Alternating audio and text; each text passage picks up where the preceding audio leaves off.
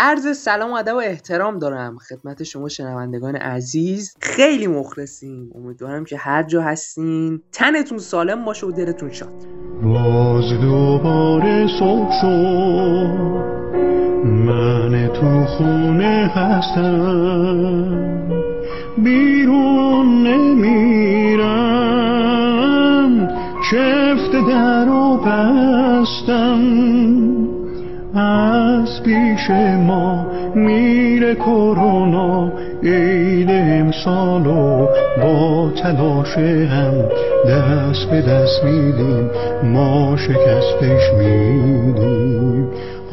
انقدر درباره کرونا صحبت کردیم که خود کرونا اگه زبون داشت می‌گفت بسه تو رو خدا خسته شدیم دیگه. و ما بهش می‌گفتیم خسته نباشید و ادامه ماجرا.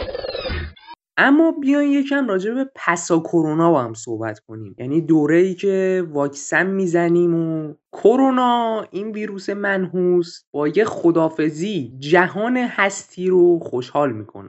اولین اتفاقی که هر فرد در جهان پسا کرونا انجام میده اینه که میره سفر. یعنی انقدر تو این دو سال و اندی نرفتیم سفر که جمع شده جمع شده. خدا کنه که نتره که واقعا. و بتونیم سفر بریم چه سفری.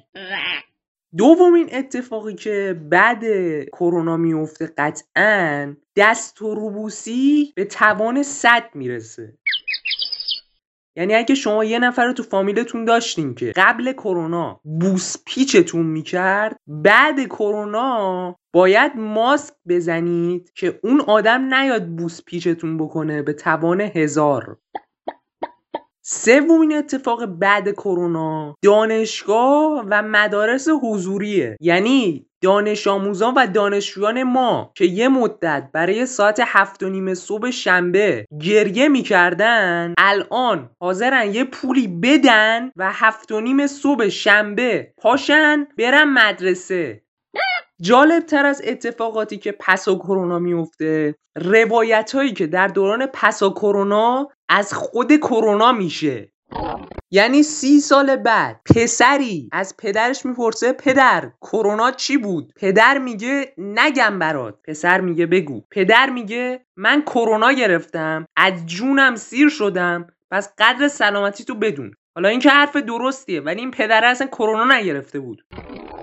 بعد یه عده‌ای از دانش آموزان و دانشجویان پسا کرونا به حال دانش آموزان و دانشجویان در کرونا قبطه می‌خورن. یعنی میگن چجوری بوده که آموزش مجازی بوده؟ بعد ساعت هفت و نیم صبح کسی بلند نمی‌شده. خدایا مگه داریم اصلا؟ مگه میشه؟ اینم شانس مایه دیگه به هر حال. خلاصه اینکه امیدوارم اون دوره پسا کرونا زودتر برسه و همه ما راحت بشیم. ایشالله. امضا پویا رضایی پور